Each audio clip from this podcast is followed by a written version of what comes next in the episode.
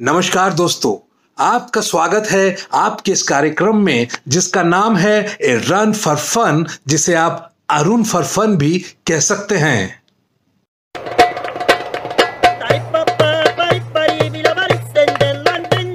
पिछले सप्ताह हमने बात की व्यंग सम्राट हरिशंकर परसाई जी के बारे में। इस सप्ताह हम आपको बताने वाले हैं व्यंग के एक और बड़े हस्ताक्षर के बारे में, जिनका नाम है श्रीलाल शुक्ल। एक बड़े लेखक विश्वनाथ त्रिपाठी जी ने हरिशंकर परसाई जी के लेखन को स्वतंत्र भारत की आवाज़ कहा। उन्होंने ये भी कहा कि अगर श्रीलाल शुक्ल जी का स्वर उसमें मिला ले तो ये आवाज़ और प्रखर व पुख्ता हो जाती है। श्रीलाल शुक्ल जी का जन्म 31 दिसंबर 1925 को अतरौली गाँव लखनऊ में हुआ था। उन्होंने अपने जीवन काल के दौरान कई बेहतरीन रचनाएँ लिखी, जैसे कि सूनी घाटी का सूरज, आओ बैठ लें कुछ देर, अंगद का पाँव, अज्ञातवास, आदमी का जहर, खबरों की जुगाली, विश्रामपुर का संत, मकान, सीमाएँ टूटती हैं, जहालत के पचास साल, ये घर मेरा नहीं, इत्यादि इत्यादि। लेकिन उनकी एक कालजयी रचना, जो आगे चलकर हिंदी साहित्य के लिए मील का पत्थर साबित हुई, उसका नाम था राग दरबारी। इसके लिए उन्हें साहित्य कला अकादमी का अवार्ड भी मिला। आपको यह भी बता दूँ कि श्रीलाल शुक्ल जी को उनके साहित्य में योगदान के लिए हर तरह के पुरस्कार से नवाजा गया। जैसे कि व्यास सम्मान, यश भारती सम्मान पद्म भूषण ज्ञानपीठ पुरस्कार लोहिया सम्मान, मैथिली शरण गुप्त सम्मान, शरद जोशी सम्मान, इत्यादि इत्यादि। आइए बात करते हैं राग दरबारी की और उसमें लिखे चुटीले संवादों और वाक्यों की, जिन्हें सुनकर आप निश्चित रूप से उस किताब को पढ़ने को बेताब हो जाएँगे।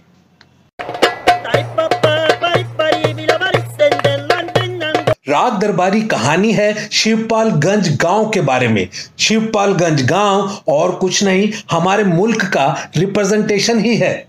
बकोल रुप्पन बाबू, जो कि इस कहानी के एक पात्र हैं, मुझे तो लगता है दादा कि सारे मुल्क में ये शिवपालगंज ही फैला हुआ है। कुछ दिनों में ही रंगनाथ को भी शिवपालगंज के बारे में ऐसा ही लगने लगा। महाभारत की तरह जो कहीं नहीं है, वो यहाँ है और जो यहाँ नहीं है, वो कहीं नहीं है। श्रीलाल शुक्ल जी अपनी एक टिप्पणी में शिक्षा पद्धति के बारे में बताते हैं। वर्तमान शिक्षा पद्धति रास्ते में पड़ी हुई कुतिया है, जिसे कोई भी लात मार सकता है। कॉलेज लेक्चर के बारे में उनका कहना था कि लेक्चर का मज़ा तो तब है जब सुनने वाला भी समझे कि मैं बकवास सुन रहा हूँ, और बोलने वाला भी समझे कि मैं बकवास कर रहा हूँ। सरकारी दफ्तर के पात्रों का क्या बढ़िया चित्रण किया है उन्होंने। वो कहते हैं कि वहाँ एक स्टेशन वैगन आकर रुकी। स्टेशन वैगन से एक अफसर नुमा चपरासी और चपरासी नुमा अफसर उतरे। अब गाली गलौच पर उन्होंने क्या कहा यह सुनिए। उन्होंने कहा कि गालियों का मौलिक महत्व आवाज़ की ऊंचाई में है। हृदय परिवर्तन के बारे में उन्होंने कहा कि हृदय परिवर्तन के लिए रोप की ज़रूरत होती है और रोप के लिए अंग्रेज़ी की।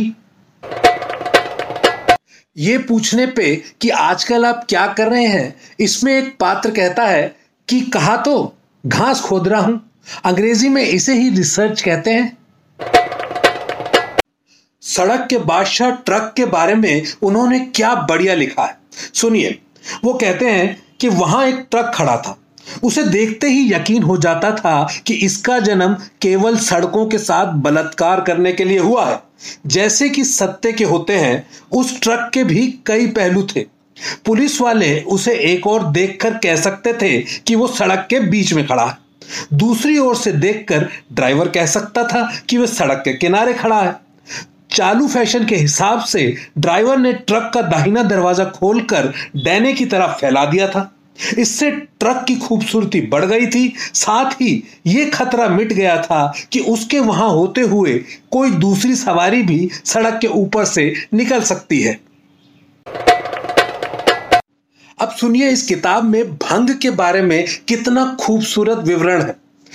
इसमें श्रीलाल शुक्ल जी कहते हैं भंग पीने वालों में भंग पीसना एक कला है, कविता है, कार्रवाई है, कर्तव्य है, रस्म है। वैसे टके की पत्ती को चबाकर ऊपर से पानी भी पी लिया जाए तो अच्छा खासा नशा आ जाएगा। पर यह नशेबाजी सस्ती है। आदर्श ये है कि पत्ती के साथ बादाम, पिस्ता, गुलकंद, दूध, मलाई आदि का प्रयोग किया जाए। भंग को इतना पीसा जाए कि लोढ़ा और सिल चिपक कर एक हो जाए। पीने से पहले शंकर भगवान की तारीफ़ में छंद सुनाए जाएँ और पूरी कार्रवाई को व्यक्तिगत ना बनाकर उसे सामूहिक रूप दिया जाए। कहते हैं कि हरि अनंत, हरि कथा अनंता। यूँ तो इस किताब के बारे में घंटों बोला जा सकता है, लेकिन समय सीमा होने के कारण आज हमें इसे यही विश्राम देना पड़ रहा है। लेकिन आपसे यह प्रॉमिस ज़रूर करते हैं कि इस पर एक लंबा एपिसोड ज़रूर करेंगे। तब तक आप अपना ख्याल रखिए। खुदा हाफिज, गुड बाय, टाटा।